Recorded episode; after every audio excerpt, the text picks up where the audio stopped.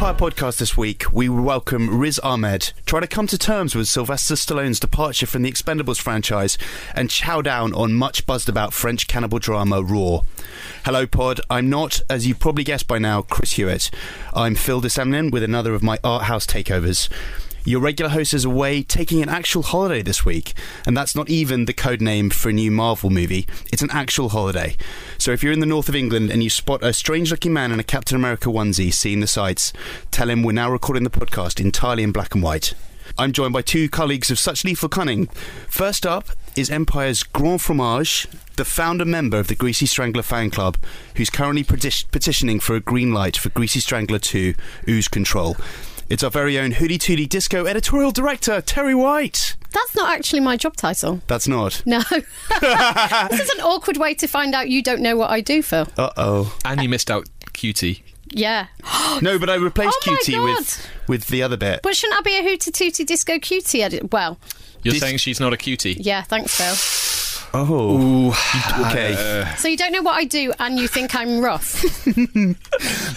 I made you vow that you wouldn't sack me before this podcast started, so I feel like I'm sort of there's some sort of immunity There is. going on here. You've heard him already. Our second guest is actually more of a brother of Lethal Cunning, a man so respected within the Jurassic World community, the dinosaurs call him for career advice. It's Nick Dissemblian. Hello. I just got a text from the Indominus. Did you? What Yeah, does it's he at a want? bit of a loose end. Um, What are you suggesting? Theatre, stage work. yeah. Well, y- y- you'll find out. Okay. It'll be popping up in something soon. All right. Um, right. Should we kick off with a question from the readers? Um, this one comes from at Matthew Sumption, who asks If you had to have a film character doing primary negotiations with the EU, who would you pick and why? Wow. Um, You're looking at me. I, I am looking at you, Terry, just because you're, you're right there. Okay, so um, Alabama Whirly Who? Wow. from True Romance. From True Okay, Romance. right. Right. Okay. yes. Not Art Hound- House enough for you, Phil? No, I just didn't know the surname, didn't recognise the surname. Alabama. So everybody loves Alabama Whirly because she's an amazing combination of guile and cunning and sweetness and sexuality. And I think all of those things are super important when it comes to negotiating a great trade deal with the E EU. So Whirly is her marriage, her married name. So that's comes from it's Clarence Whirly, isn't it? So Yes. They get married. What's her What's her surname before? That's a really good question. I really want to know that now. Do we ever find out?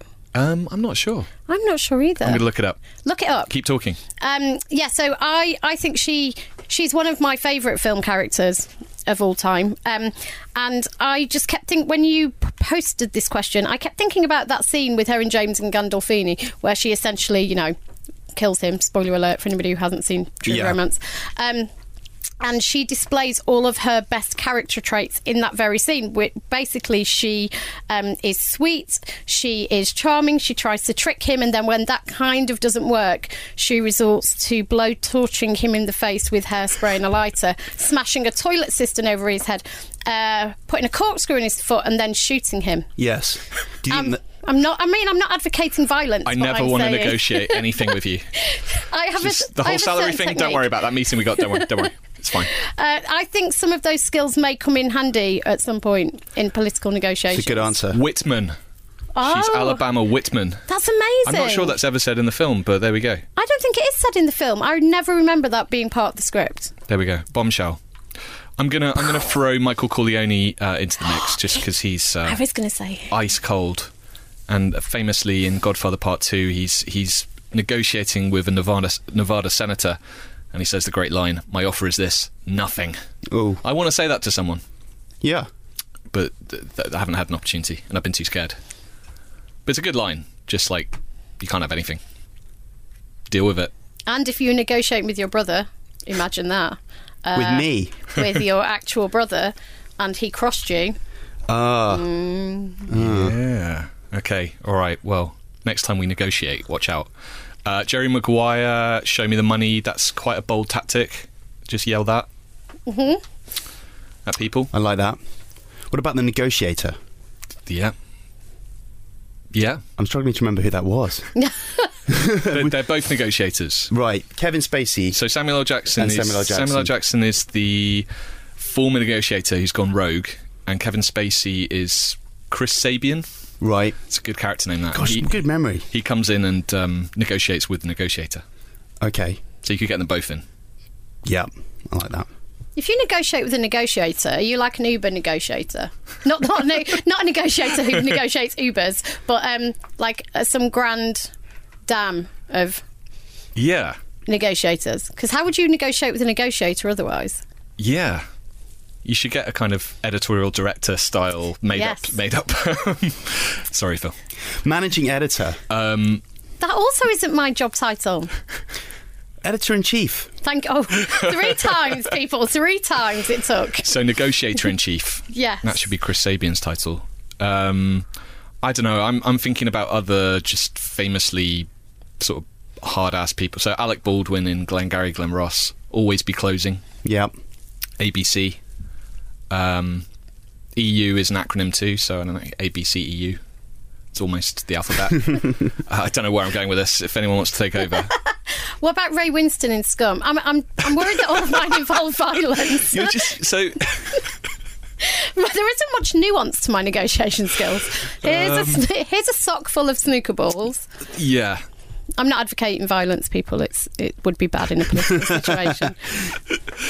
Well, if we're talking peaceful negotiations, uh, the wolf from Pulp Fiction is he just strikes me as a guy who would just come in and, and sort it out, be very smooth.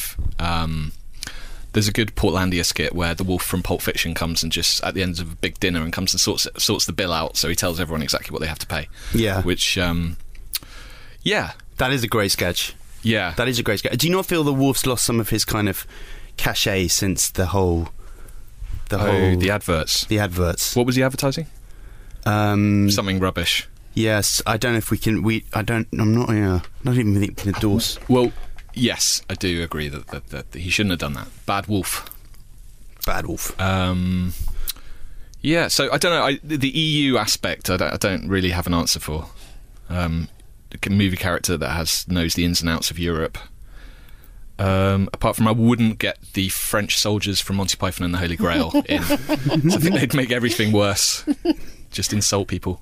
Phil, who would you get? Um, I think you'd be wanting someone with legal skills. Mm. Um, so I don't know. I wonder what would happen if Sean Penn's character from Carlito's Way got involved. Wow. Got the gift of the gab, Mm-hmm. um, and after after after hours connects, but I think that would probably spiral pretty fast. Um, I'm pretty sure his hairstyle contravenes some EU regulations. out, out question, I think he'd be unquestionably. shut down just for Yeah. that. Um, Um, would Spock Spock do the job? Do we think? Spock. Yeah, D- I don't know. Would he? He's very calm. Yeah. he has that in his favour. I don't. I don't think he'd. I think he'd be a bit confused by the whole situation, wouldn't he? Yeah. His stance on Brexit. Um, what do you think, Terry? what about? About Spock? about Spock and Brexit? I think Spark isn't hard enough. He- Like- he- Why do you need to be so so sort of muscled up and ready to ro- ready to? Uh, I don't know, Phil. That's a good question. One I shall take to therapy. But um, I think it helps. I think Yeah. we are genuinely in danger of getting completely done over. So we need in someone these psychotic. Negotiations. Yeah. So I think the the kind of more wild eyed. I think intimidation counts for a lot in this life, um, and I think uh, Theresa May's may not be doing the job. Um, although she's pretty terrifying, I have to say. She's um, as tough women go. okay, She's as, right up there with Thatcher. you, you give me an idea. Gary Busey in drag from Under Siege. Wow. He's, he's wild eyed. He's wearing a dress. He doesn't know a lot about Europe, but No. he'd. I think he'd get the job done. that is good. That's my answer. That's good. What about Ke- what about right? This is weird, right? What about Kez, what the bird? the bird? right? Just think about it for a minute, right? yeah. So Kez kind of, you know, Billy Casper became a completely different, better person, arguably, because Kez came into his life. So maybe in terms of changing hearts and minds, transforming people, you know, really getting making making these negotiations have heart and soul and emotion, Yeah. and making people be better versions of themselves. okay. Maybe the bird from Kez. I think Kez could. You've you've converted me. I think Kez could solve Europe and Yeah. the world possibly. He could fly to the Middle East straight afterwards. Just solve that. President Kez. Kez for president of the world. Yeah. Okay. Well, that's the answer, right? Cares. We're sending a Kestrel to the negotiations. Uh, deal with that, the EU. um, right, should we have some hot movie news? Nick, I think you've got something Piping hot. from uh, from the Expendables averse. It's a really uh, today is a really sad day for fans of Barney Ross, both of them. Um, also fans of Lee Christmas, Conrad Stonebanks, Toll Road, and Hail Caesar, all actual character names from the Expendables uh, franchise. Did you play Toll Road? You're Do testing. you remember? Uh, It wasn't Dolph. We talked about this recently on the podcast. I'm I think we pretty talk about sure. this every week Yeah. on the podcast. The cast list of the Expendables. yeah, my mind has Um, gone blank. I feel like it's Terry Crews, but it might not be. Okay, Toll Road. Maybe he's Hail Caesar. Ran- uh, Randy Randy Couture, I think actually. Right. But um, yeah. So so Stallone is saying he's not coming back for a fourth one. Um, Arnold Schwarzenegger, aka Trench Mauser, has now weighed in. and He said he's not going to come back unless Stallone does it. Okay. So Wow. can the franchise afford to lose Barney and Trench? And it continue. There's enough of them to frankly go on. you know, there's about 40 people in that Yeah. series, so it feels like it could probably go on. But but Stallone is kind of the driving force, isn't he? This is one of those bits of news where you're like, "F- I didn't know that was still a thing. A bit. Like I wasn't really aware that the Expendables was sort of a going concern still, and I thought that I thought it was very much Sly Stallone's baby. So without him, I'm not wholly sure kind of what you're left with. My favourite detail is that they he's withdrawn over creative disputes. creative disputes. Can we all just let that sink in for a moment? Expendables for creative disputes. I think someone said there should be a plot. And he's like, no, uh, no, it's a plot, no room for plot. Too many guns, we ain't got plot room for plot. Um, I mean, the, the third one arguably was the best, which is not saying much. It's like saying this third pigeon I saw today is the best pigeon, but it's. Um, I don't know where that pigeon uh, uh, allegory was going, um, but the, the third one was okay, right? It was slightly better than the other two. Um. I, I mean, my- Yeah. I wrote the review and I can't remember much about it now, but um, I remember Harrison Ford was in a plane yelling, and Wesley Snipes was running around on top of a train, The train scene at the beginning And uh, it has had some- something. and, and Mel Gibson was the villain. It, it had something to it that the other two didn't. Mel it had more of a Gibson, that's sense right. of more of a sense of fun. yes, Um, I mean, I they blew up a lot of stuff. I remember that. Um, apparently, though, in the credit differences thing, that that, that Sly and Arvy Lerner, the producer, Mm. agreed on ninety five percent of things. So what's the five percent? The plot, probably yeah. the plot issue, was a sticking point. It's, Um, I think one of the reports said it was certain qualitative elements. I'm like, that's just what an amazing way to describe it. I don't even know what that Qualitative means. elements. No. yeah. I Mm. don't know. Maybe one of the character names w- wasn't silly enough for Stallone. Yeah. and he was just, yeah, it was a deal breaker for him. But they can't. I mean, there can't be an Expendables without Sly. I mean, Well, I was going to say, it just feels like it feels like yeah, it feels like the guy driving the car sort of getting out and just throwing himself into the road. So I just don't know where this where this thing goes now. Yeah, I. uh, I don't know. I, I, I, I could take. I could leave it to be honest. If they, if they, if this is the end of the toll road, um, I could, I could handle that. What else is news this week? So there's news on June. Um, obviously, uh, Denis Villeneuve, who is doing Blade Runner 2047, is uh, th- next up for him is is a an adaptation of June by Frank Herbert, which is one of the ultimate sci-fi novels. Um, it's going to be a tough one. It's obviously been uh, attempted before. David Lynch uh, had a go. Um, not everybody loved that, to put it mildly. And uh, there's been a there's been a TV series, I think about ten years ago, which which didn't get great reviews either. So this is a really tough um, challenge to try and make this into a film. I think the book is 900 pages, Yeah. and it's just a monster, and it's got people riding giant worms. Um, are you a fan of June? I am, and but they're sa- aren't they saying it's going to be a franchise rather than a single film? Or that's kind of the impression, which may help with the 900 Okay, pages of source material. definitely. Uh, I didn't know that. Okay, uh, it's very dense stuff, so that would help if it's a franchise. But I don't, is there like an appetite for a June franchise? I don't know. No, sorry, was that a rhetorical question? But I, for me, the exciting thing is um, we should say who the the writer is, Yeah. by the way, because that's the whole point of the story. It's Eric Roth, who um, He's got pedigree, hasn't he?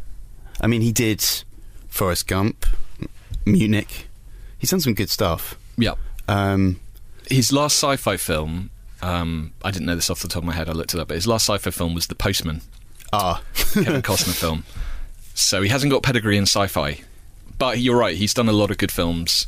Um, but the main reason I'm excited is is the director. I just think Villeneuve is like possibly the most exciting director working today. I can't wait for Blade Runner. I thought Sicario was was brilliant. So I'm kind of trusting him. yeah. He is a great director and one that we've been excited about for ages. Um, and if anyone can do it, those guys seem like they might be able to potentially. Who knows? Yeah, I if don't anyone know. can do giant worms. Yeah. Um, another director that I love um, and excited about, Pablo Lorraine, who did Jackie earlier this year, and somehow has made um, another movie in short order, um, Neruda, which is out, I think, this week. We're going to talk about it later. Um, he is going to be directing a film called The True American, and he's got Tom Hardy playing um, the sort of co lead for that one. This is a film that was I think one that Catherine Bigelow was gonna was gonna do back in 2014 with Tom Hardy, but she stepped away, and Pablo Lorraine, the Chilean director, is gonna sort of take over. It's it's based on a uh, a book called Murder and Mercy in Texas, and it's a small in the shadow of 9/11, I guess a p- lesser known kind of terrorist atrocity by by an American terrorist known as Mark Stroman, who I believe will be the Tom Hardy part who um, went into a Dallas mini mart just after 9 11 and, uh, and shot some people, um, including a guy from Bangladesh. The Bangladeshi man, uh, Rasudin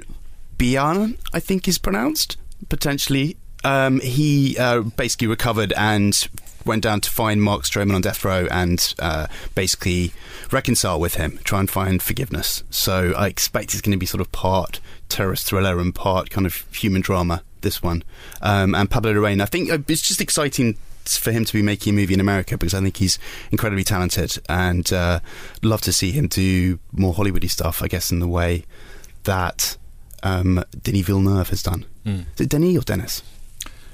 Denis, Denis. gonna say Denis. I'm going to say Dennis. Go Ooh. Dennis. Den. Den. Den. I think he wouldn't mind me calling him Den. I don't think you'd have any problem with that whatsoever. Um, what else do we have? We have so uh, Ridley Scott, who is obviously just about to come back with Alien Covenant, which we are very Yes. excited about here at Empire. Um, he has something else planned with Fox, which is going to be based on the Battle of Britain, the actual Battle of Britain. Um, and which obviously it's the World War II historical story that saw the courageous British underdogs overcome the Nazis. Yes. Um, and this promises you'd think to be a historical drama of real scale, um, hopefully an epic. Um, and it's got a new kind of new-ish uh, UK writer Matthew Orton, who wrote Operation Finale, um, who is uh, penning it along with him, and Matt Charman, who did Bridge of Spies, um, is exec producing the film. So some really great names um, attached to it, and you know anything. I, I basically say anything Ridley Scott touches Yes. turns to Turns into a To- movie. turns into a really good movie. I think that's how the saying goes. Except Moses. You I haven't think seen Oh, The yeah. Counselor, Terry. Oh, No, no, I, yeah. like, I like the counselor. Most of the things Ish. Ridley Scott does turns into really good films. yes. This, I mean, Some of them do. Some of them do. Um, yeah, I mean, he's done he's done war kind of films before Black Hawk Down, obviously, and Kingdom of Heaven, and the going Duelist. right back to the beginning, Yeah. the Duelist, which is the Napoleonic Wars, isn't it? But he's not done World War Two, and he's not really done a big epic, which I'm guessing this is going to be.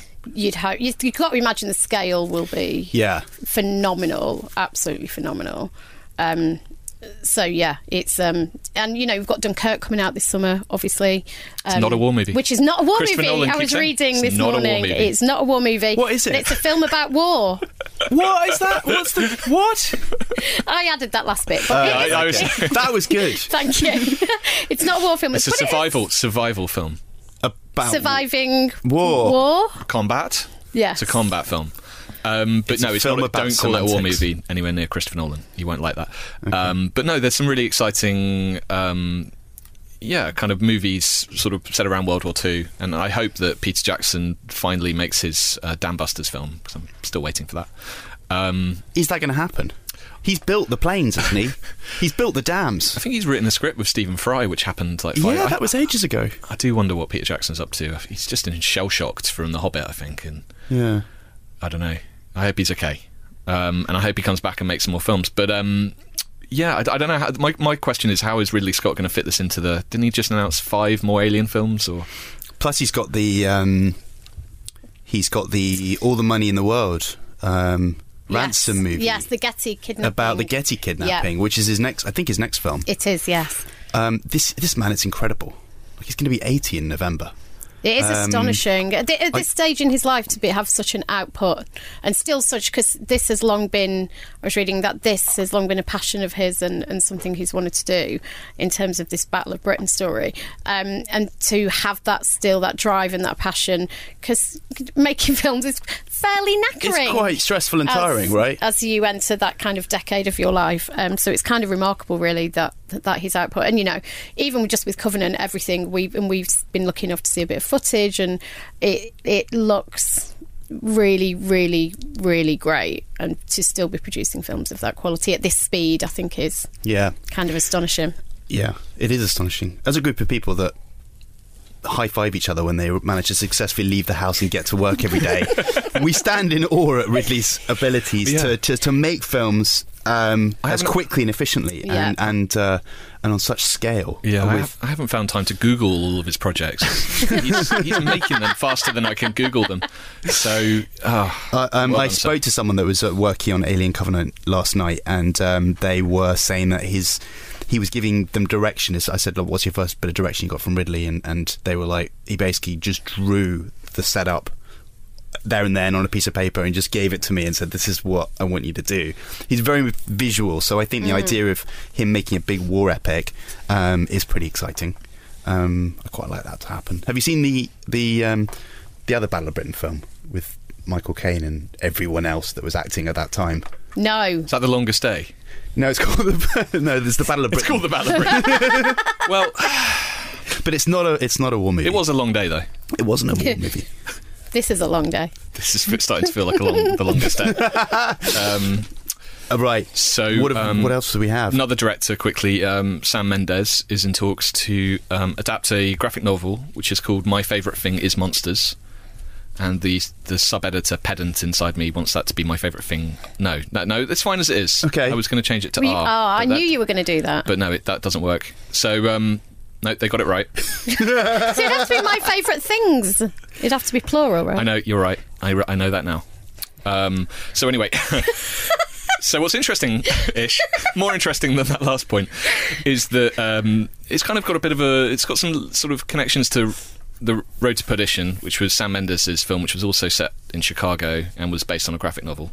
That's it. yeah. Um, but this one is is based on a fictional graphic diary of a ten year old girl called Karen, who is trying to solve the murder of her upstairs neighbour, and apparently it's very very good, and dark and weird and sort of flashbacks to World War Two era. Yeah.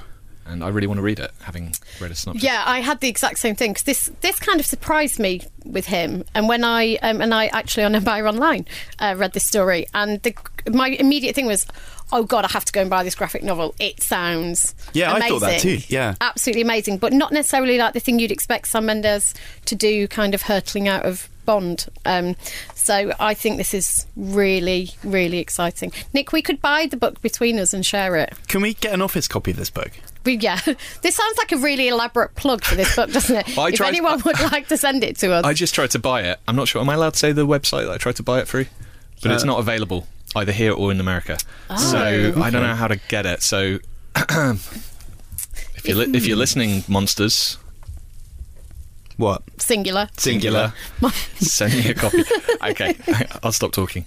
Um, and then I just wanted to throw the Dumbo news. I know everyone is excited about Dumbo, Tim Burton's Dumbo, and it's what's really exciting is Michael Keaton is going to be in it as uh, the villain. What villain? I don't know. I don't know. Oh, well, just unless I misread the whole Dumbo movie, there wasn't. They're adding they're adding quite a lot of stuff, and I think he plays the owner of the circus. Um, Yeah, Right. Yeah, I think he bu- doesn't he buy the circus and essentially wants to exploit Dumbo. I mean, there's always an animal exploitation villain in all kind of animal narratives, right? Yep. As far as I'm aware. Yep. Yep. 101 Dalmatians, Warhorse. War, Lassie. Not a war film. Not a Is there bad horse. people in Lassie? Always. They're I mostly know. down the well. I was going to I'm down the well. What's that, Um, Lassie? Yeah, Warhorse is a horse about a war. Is there ever an episode of Lassie where the family learn to speak Lassie? well, oh, oh. Well, it's just people barking at each other. for No, no the reason. dog. Well, I don't know. The dog. Every, in every episode, the dog communicates some important piece of information to members of the family who seem to understand it naturally. So I'm just wondering if there was an origin for that. If there's a Doesn't it mean there's someone stuck down a well in every episode? Yeah. I think that's pretty much. an arrival style origin story quite where limited. they learn the language. Have you ever tried to talk to a dog? yeah, yeah. I did what. n- Yeah. n- I'm se- right. That's I'm not that serious. weird though, is it? No, but I, I had a thing where I, th- I don't really like animals, but I thought, I wonder if I try and speak to it and kind of move my head and intonate in the right way, then it kind of will start to converse with me, just as kind of an ex- a social experiment. Hmm. Yeah. And it totally worked. wow. Did it? Wow. Yeah. Are you now in touch on So a I'm regular now basis? in touch with dogs. all I can't believe dogs. you don't All like dogs. animals. I don't know. You're the villain in Tim Burton's Dumbo movie. I'm the villain in this movie. yeah, no, the movie of this podcast. But um, yeah, some people have noted that uh, this is kind of turning into a Batman re- uh, Returns reunion because it's got Michael Keaton and, and Danny DeVito. So we just need Michelle Pfeiffer, Chris- Christopher Walken. Um, and I've got an amazing Christopher Walken fact to share because I met Christopher Walken and. Um, for some reason, we start talking about elephants. it turned out that he used to work in a circus when he was very young, and his job at the circus was to shave the elephants. And I think he was only about 17 or 18. And he told me that the way to shave an elephant is to use fire because their their hair is too too tough. To Shave use. them where? It's their faces. They get they get hairy Oh. faces. Why don't you just let them be hairy? Why, what is know. this societal expectation of smooth faced elephants? Sadly, the interview was wrapped up almost immediately. but um, no, that stuck in my mind that the image of Christopher Walken burning With the elephants' flamethrower. facial hair, and that's the thing that he did for a job. so he should be in Dumbo. elephants. Like this is Yeah. I'm not sure about that because well, as he walks around with a flamethrower Yeah. on set. Petter, if you're listening, Yeah. yeah. This has not been too good for violence or animals so far. um, disregard all of that if you're near an elephant in the future. and I've got one more, which is Ben Wheatley's Freak Shift. Um, here's another man that does not hang around. He's No. bash bash right into the next project, which is um, just signed up Army Hammer, obviously one of his Free Fire cast, and uh, she's joining Alicia Vikander in a film in which people cops hunt nighttime monsters. Ben Wheatley's description of this film is amazing. He was asked about it recently, and his his description of it was women with shotguns fighting giant crabs. Well, Now- I'm in. You're in, aren't you? Like, that's not a word wasted there. That is like my porn. Women with shotguns fighting giant crabs. If the giant crabs also had shotguns, I'd be marginally more excited, but I'm already on board. Um, that sounds amazing, doesn't it? Yeah. Yes. Giant yes, it crabs. does. Yes, it does. Um, yeah. That So makes it Army, sound so like Army sort of- Hammer has joined it.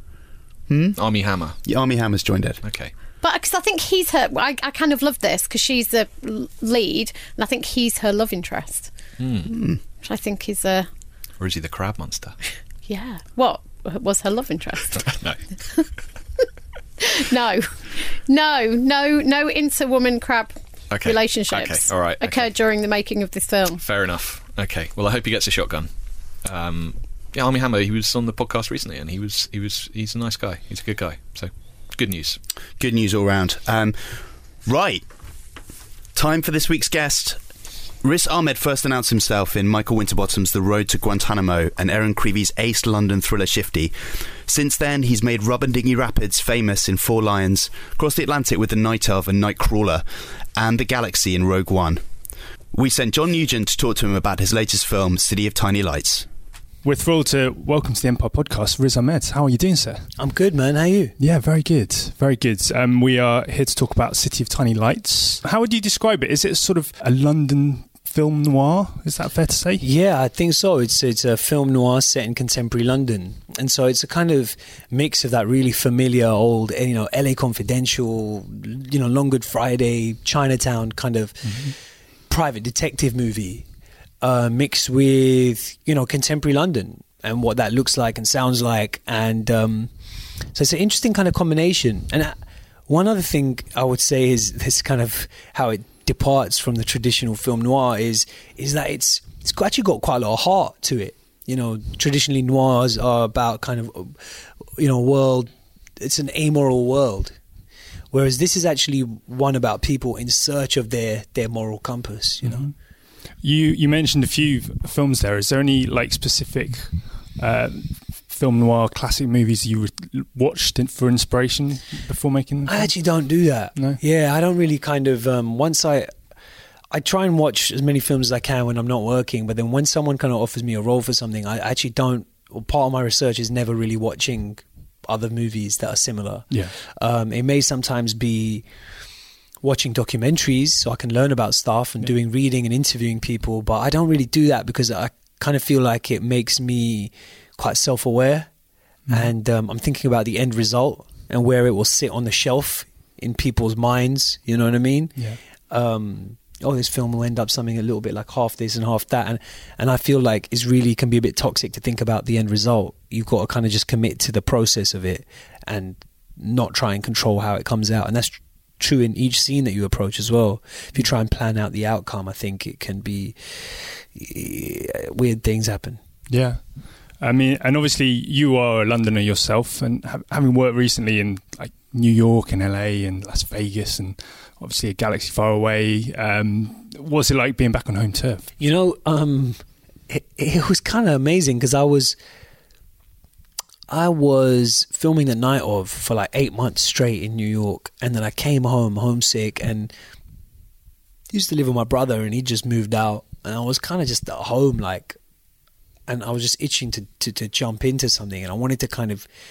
I I wanted to kind of just reconnect to my city, you know, and this was the perfect opportunity. We've been talking about doing it for a long time, and when we we're coming to the end of our shoot for uh, the night of. I just committed and said, yeah, you know, as soon as I get back, let's just jump in. And, um, but that was kind of a crazy thing to do because I was fucking shattered and I was just dead from that, from Yeah. all this gym work, like, and just Yeah. was such an intense shoot. And I came back and I thought, well, you know, it's summer in London, maybe it won't be that bad. And then they were like, yeah, we're going to be using rain machines constantly. the whole thing's a night shoot, six weeks of nights, never Yeah. done that before. And we're going to be chain smoking throughout the whole thing Yeah. it, it, it, it fucked me up. yeah, it was it was wasn't. I was like, yeah, let me just summer in London. I'll reconnect to my city. It's like, nah, yeah. it was it was it was intense. Are you? You're not a smoker then, because I mean, you you're pretty much smoking in every scene. It's like the classic film noir thing of. yeah, Are you, are you a smoker at all? I'm not, I'm not a smoker. No, I'm not a smoker. yeah, it actually, I'm almost slightly allergic to cigarette Oh, smoke. wow. Yeah, it will like it does weird things to me. Yeah. like, and so I, no exaggeration. I had just I had a fever oh God! for three weeks straight. Wow. it was so intense From from, from just from smoking. everything it was Yeah. like coming off the back of the night of going straight into a really an intense shoot and you're in every scene smoking in every scene Yeah. under a rain machine filming until 5 a.m Yeah. so when you put it all together it's like i just i was just fucked this whole shoot i was just fucked that's that's really how i would sum it up Yeah. um but i loved it man Yeah.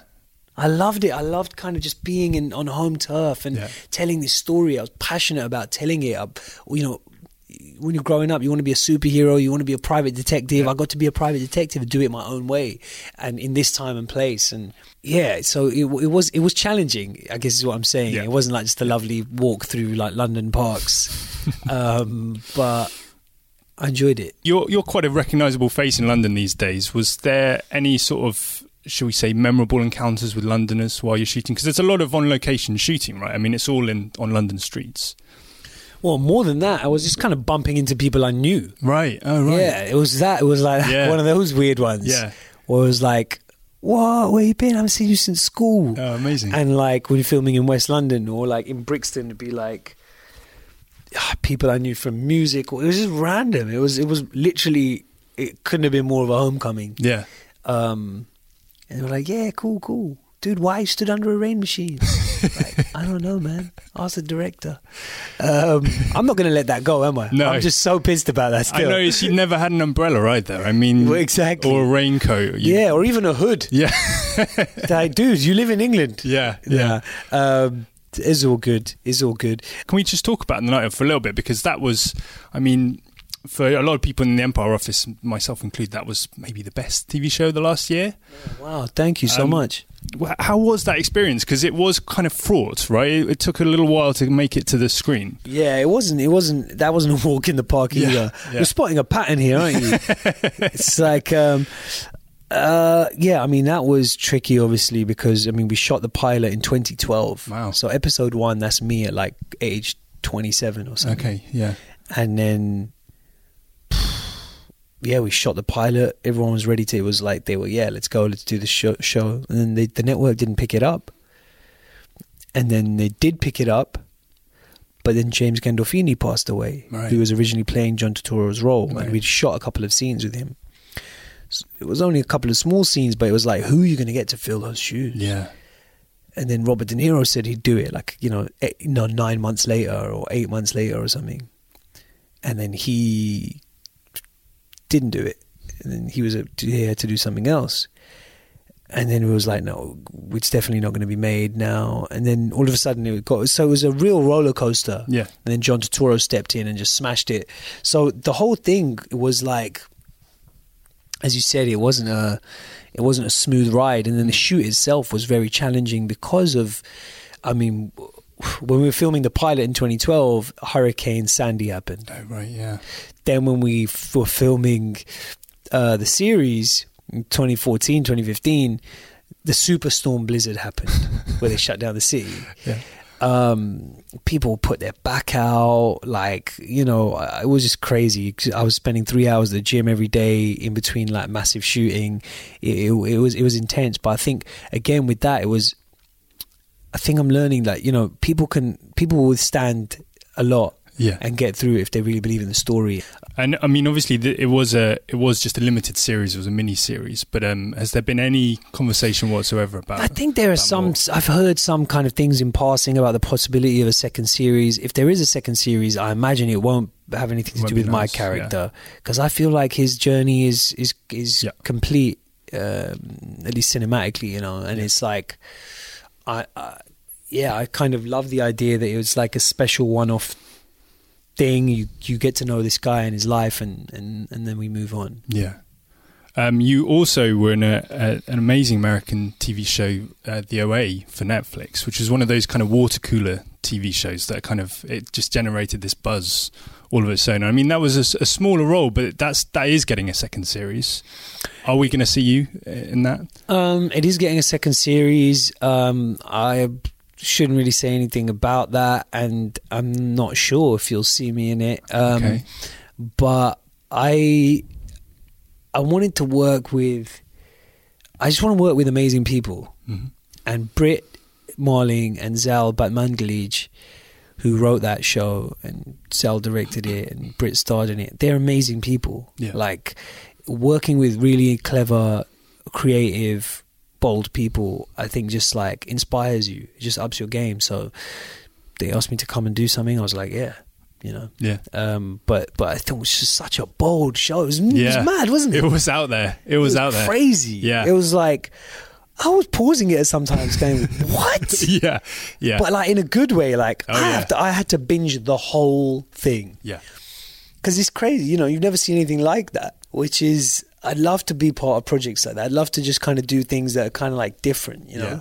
It, it would be remiss of me not to mention Star Wars. Obviously, we are Empire. Now that sort of dust has settled on, on Rogue One, how, how does it feel knowing you're part of the, the Star Wars universe forever? Um, I mean, I just feel really lucky and privileged to have been kind of allowed into that Yeah. family.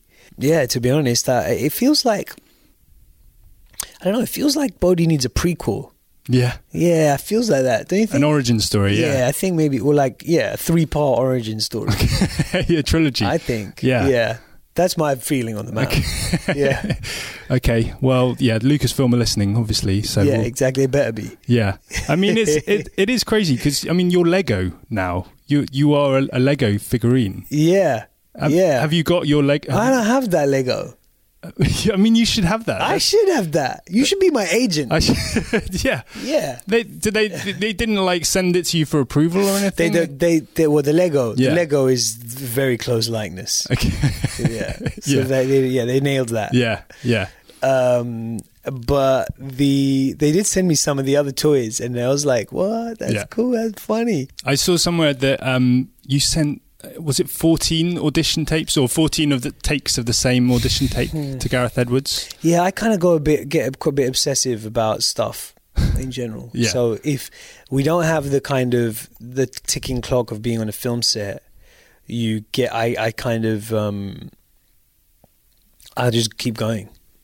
Yeah, I'll just keep recording them and just keep sending them. I'll just keep going. It stops even being about what the hell he's going to think because like, you know about from the third email he's going to think you're insane. Yeah. So it's just just something you can't let go of, and you know, I just have to keep doing it. It's quite weird, and I just keep finding like new things. And how about if I do like this and do like that? What if he's like this? Okay, what if he's different like that? And um, I'm just obsessive and weird. Basically, I just did. I just did an, another set of. Got asked to put myself on tape for another thing that I'm doing this summer, and I recorded 50 auditions for it. Wow. Yeah, but I don't think it's helpful. um, I definitely end up finding stuff when Yeah. you do that. So I did that, but then you have to do the thing of like s- picking three, and that takes a week, man. Yeah. So I sh- this is a bad use of time. So is it Maybe. is it an I is it like offering options then? Is it like, yeah, I want to do that. Yeah. I always want to do like give people options. I Okay. always want to like, and for myself as well, I want to kind of explore and see and like push myself to think of things totally differently, question every assumption. And Yeah. there's like this version of the character, and then there's this completely different version of the character turned on its head, and there's this. yeah. That's what I want to do. Yeah. Hey Riz, thanks so much for your time and No, I appreciate. come back it. anytime. Thank you, man. Thanks. Right, movie reviews time.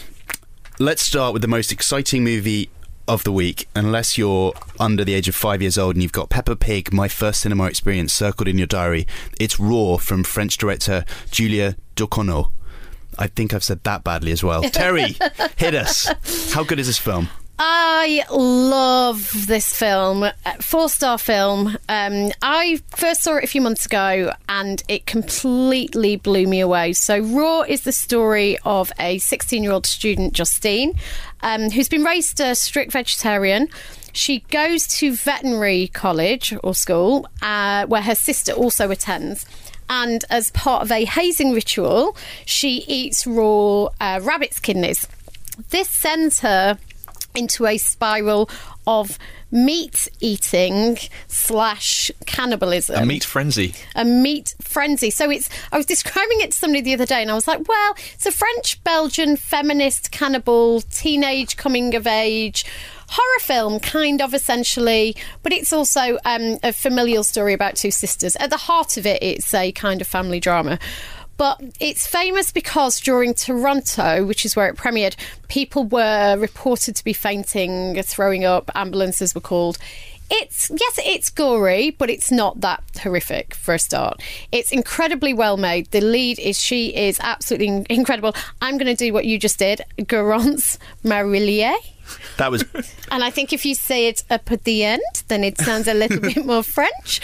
Um, she is incredible. She's very magnetic. Uh, her and the director, I think, did a short together um, previously, and they clearly have a shorthand between them because her performance is incredible. She absolutely holds the film, and she is a real, I think, kind of star of the future. Um, it's very visceral. It's very bloody, um, but it's also a very human story at the heart of it. And I have now seen it twice, as um, people on the podcast may be getting used to. I, I watch films repeatedly when they uh, connect with me in some way, and I would absolutely recommend that everybody goes to see this film. It's it's a one of the more original horror films. We're in a good time for horror if you think about Get Out, but it's it's definitely one of the most original horror films that I've seen in uh, recent years, and it's certainly not kind of a. I think even horror may not be accurately describing it as a genre. It's a it's a fantastic film, and I would heartily recommend everybody run to their local cinema this weekend. that stuff about the Toronto faintings has been like dominated the press for this film pretty early on. It has. and I think the director's been trying to run away from it a bit. She has. I think But- it's irritating. I do find it irritating because, and, and I get we're journalists, people like a little hook to hang something on, but it kind of, to me, it undermines the film because it isn't a shock. Gore fest. It, that's not what it is at all. It's an incredibly well told story. It is a story about sisterhood and rivalry, and you know, and family. That's what's essentially at the heart of it. And it's a coming of age story. You are are following this girl as she's on the brink of womanhood, essentially, and discovering who she is. And in a way, in many ways, this cannibalism is kind of a metaphor uh, for that, and for her discovering her appetites, both sexual and and in every other way. So I think it's a really, really fascinating textured film, and I think the headlines are kind of, you know, th- th- this always happens. But if I was the director, I'd be doing the exact same thing because it's kind of nonsense. Sorry, I just started shouting there. Amen. And when we gave that four, Four stars, stars. A very well deserved four stars. fantastic. Um, also out this week is Pete Travis's City of Tiny Lights, which is uh, the film that Riz Ahmed is obviously starring in, and um, he's great.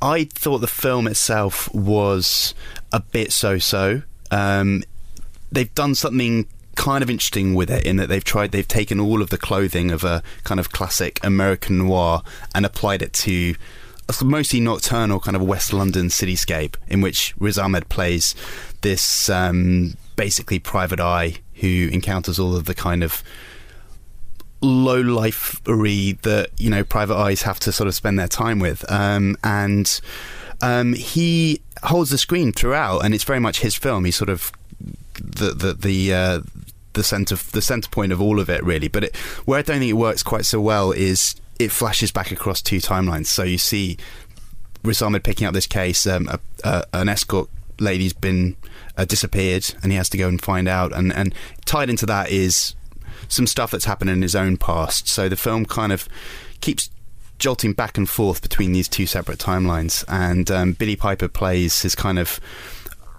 uh, sort of lost love, I guess. Um, and she's very good too, and the two of them have good chemistry. But I just found that the the um, the noirishness of it just kind of wore a bit thin after a while. All of the tropes we're kind of used to seeing from from that genre um, just felt a little bit stale, uh, and the plot itself just fizzled out a bit for me. So that one was um, only two stars for City of Tiny Lights. Mm. Do you know what I love most about what everything you just said? What's that? The words escort lady. I'm so Oh, sorry I That said was that. the most lovely Phil Dissemblian way of describing It was a bit partridge, wasn't a it? prostitute ever. Escort lady. I didn't know quite. I was sort of halfway through that. I thought I really sound like I really sound like Alan Partridge here. No, you It was sounded genteel. It was lovely. pure and innocent. It was. Yeah. Okay. We love you, Phil. Thanks, Terry. I'm telling mum. Don't Um, bring mum into it. So uh, this brings us to Boss Baby. Now, disclaimer: we haven't seen Boss Baby, any of us in this room. Um, we have seen it as a magazine, so I can paraphrase uh, um, our thoughts, which are not massively complimentary. Apparently, this this this thing cost 125 million dollars to make, um, which is amazing. Um, yeah, 125 million dollars. million dollars. Um, Are you serious? Apparently, yeah. That's, uh, How much did they pay Alec Baldwin? um, I, it's hard to say. It has already made that money back. Um, it's actually been quite a big hit in America. So the the story is basically um, there is a family. Uh, the parents are voiced by Lisa Kudrow and Jimmy Kimmel.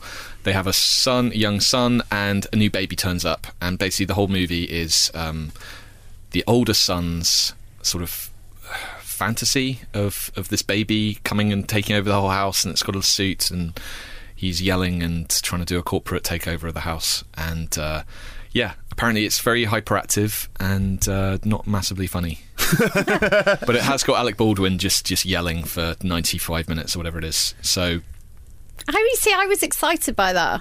Just Alec, Bal- I was like Alec Baldwin shouting, Jimmy Kimmel.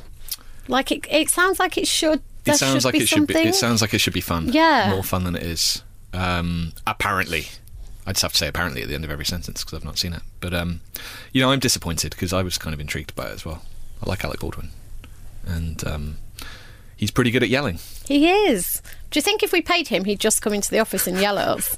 That would be awesome. Yeah, we haven't got 125 million dollars, but we've got like some donuts. uh, we've got some donuts, and I've got some shrapnel under my chair. Uh, would you like to come in and yell at us? That's an official offer, by the way, from Empire. This is amazing. You're, you're like his character in Glengarry Glen Ross. It's always be closing. You, you're uh, you win the steak knife or whatever, whatever. Um, but yeah, uh, come to the office seriously, Alec, and um, we'll have fun. Shout at us, Yell at us. yell at us, louder. Yep. It's like it's already happening. Um, so there we go. That is uh, our thoughts on Boss Baby. Do you think Hollywood's just going to make animations in, in due course? Because they seem to make like colossal amounts of money pretty much across the board. They seem to cost colossal amounts of money. Well, yeah, there's that too. Um, um, hard to say. Who can- I don't think so. I mean, there were no there were no animation in the top. Just thinking about the top five films at the UK box office last year. No, No animations. no. But Um, in the US, they seem to just go gangbusters, like Zootropia, Yeah. Zootopia, Zoot- Zootopia. Zootrop- Zootopia, Secret Life of Pets last year. They- But they just seem like franchise spawners, I guess, is the thing. But don't know, 125 million dollars. I can't get, I can't wrap my head around that. yeah. How is that possible? According to the internet, if that's not true, Yeah. sorry, Okay, blame it on, alright. blame it on the internet. You Um, could make like 84 of your art house movies for that, Phil. You could make way more than that. You could make 184 of your art house movies for that. I'd like Phil. to make one art house movie for that and just make it epic. But then it wouldn't be an art house movie. Yeah, it would. It'd just be No, it like a wouldn't. blockbuster art house movie. You could, you could get all of Set the. That in a unknown village. genre. Set in a small peasant village in space. Whoa. Yeah. I'd could watch it. get- And it's just about the people You could get the In that Dardenne brothers village. and the Duplass brothers together. for some kind of mega blowout. yeah. And us. yeah, You know what we'd bring to it, though. be a lot of improv. Um, yeah, but um, yeah, I, I'm very curious to see how Cars Free does later this year. Yes. Very curious indeed, because they're weirdly successful. Yeah. Yeah. Weirdly People love the Cars movies. Also out this week is James Baldwin documentary I'm Not Your Negro, which got four stars. Zach Braff going in style with Morgan Freeman and Michael Caine. Uh, that got two stars. An Arnie revenge drama, Aftermath. Um, we gave that four. And, uh, and a pair of biopics um, about poets, uh, bizarrely. Uh, we gave three stars to Terence Davis's A Quiet Passion, which had Cynthia Dixon playing American poet Emily Dickinson, and four stars for Pablo Lorraine's follow up to Jackie Neruda about the Chilean poet Pablo Neruda. Until then, it's goodbye from Terry, Goodbye from Terry. it's goodbye from Nick, Goodbye from Nick. and it's goodbye from me. I'm off to wage war against a giant crab with a shotgun. See you next week.